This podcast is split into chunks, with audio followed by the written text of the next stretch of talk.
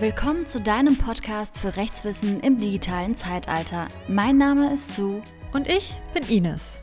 Also setz die Kopfhörer auf, mach es dir gemütlich und begleite uns auf eine aufregende Reise durch die Welt des Rechts.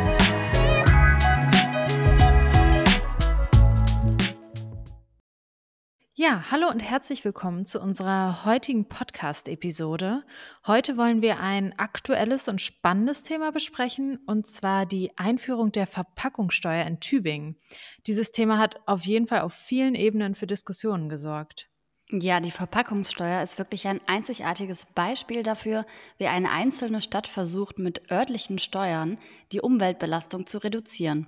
Aber lass uns vielleicht einfach mal einen Blick darauf werfen, was diese Steuer genau bezweckt und wie sie eigentlich funktioniert.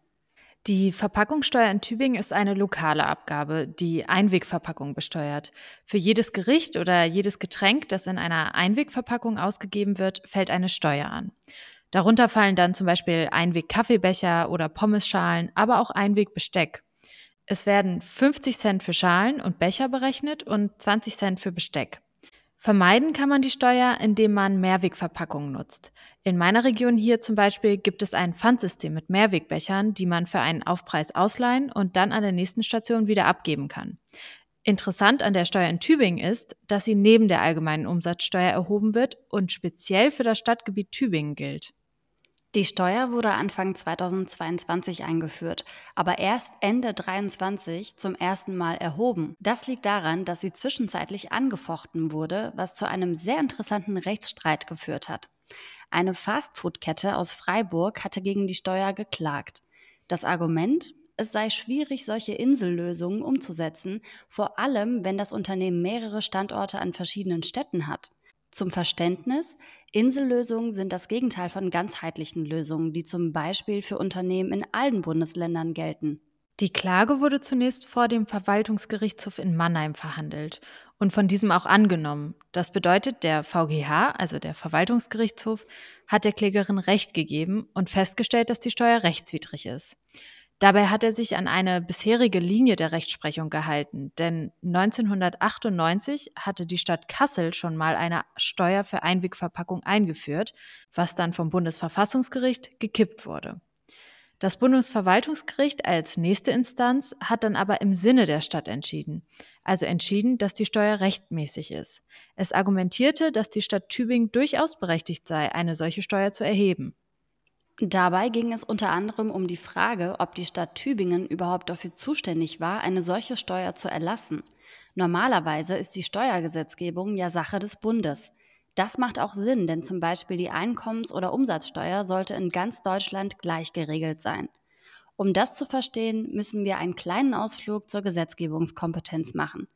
Damit ist gemeint, dass eine bestimmte staatliche Ebene, also der Bund oder die Bundesländer, das Recht hat, in bestimmten Bereichen Gesetze zu erlassen. Dazu gehört zum Beispiel das Thema Staatsangehörigkeit. Hier dürfen die Länder keine eigenen Regelungen treffen. Es gelten also die Bundesgesetze. Es gibt aber auch Bereiche, in denen es total sinnvoll ist, dass die Bundesländer eigene Gesetze erlassen. Dann spricht man von einer konkurrierenden Gesetzgebungskompetenz. Die Länder dürfen eigene Regelungen treffen, soweit und solange der Bund nicht in diesem Bereich gesetzgeberisch tätig geworden ist. Bekannte Beispiele dafür sind die landeseigenen Polizeigesetze, das Personenstandswesen, aber auch die Abfallwirtschaft.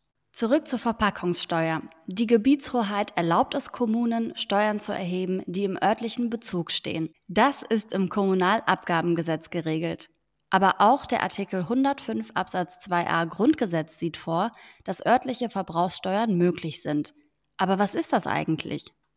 Verbrauchssteuern sind Warensteuern, die den Verbrauch von Gütern des ständigen Bedarfs belasten. Diese Güter müssen vertretbar und in der Regel zum baldigen Verzehr oder zum kurzfristigen Verbrauch bestimmt sein. Dabei muss die Steuer einen örtlichen Bezug aufweisen. Das bedeutet im konkreten Fall, dass die Ware im Gemeindegebiet verbleiben muss. Dass ein örtlicher Bezug zum Stadtgebiet der Stadt Tübingen bestehen muss, ist unstreitig zwischen den Parteien.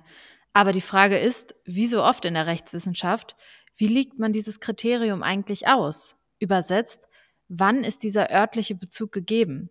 Der VGH Mannheim ist der Meinung, dass nur das Konsumieren an Ort und Stelle diesen Bezug herstellt. Bei To-Go-Produkten könne man ja nicht unbedingt davon ausgehen, dass diese nicht das Gemeindegebiet verlassen. Kunden könnten ja zum Beispiel eine To-Go-Mahlzeit in Tübingen erwerben und sich dann aus dem Stadtgebiet entfernen. Da die Steuer der Stadt Tübingen aber hauptsächlich diese To-Go-Produkte besteuert, sei sie nicht mehr ortsbezogen und damit auch rechtswidrig.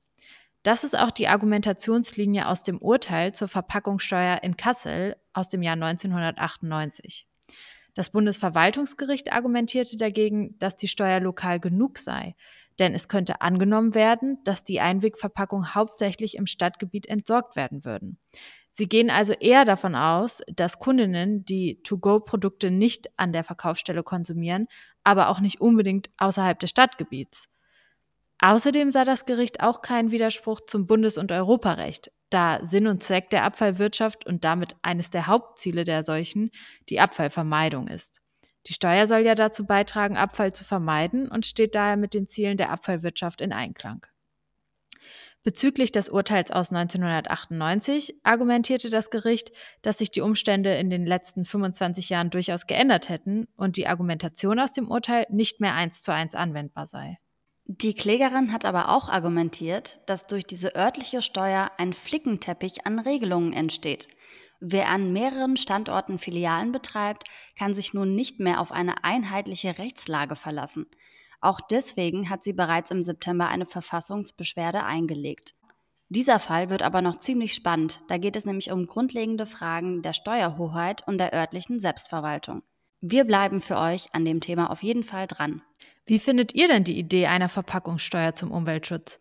Sollte sie deutschlandweit vielleicht sogar eingeführt werden? Stimmt dazu gerne mal in unseren Shownotes ab oder teilt eure Meinung dazu in den Kommentaren. Besucht auch sonst gerne unsere Content-Plattform für mehr Rechtswissen. Bis zur nächsten Folge.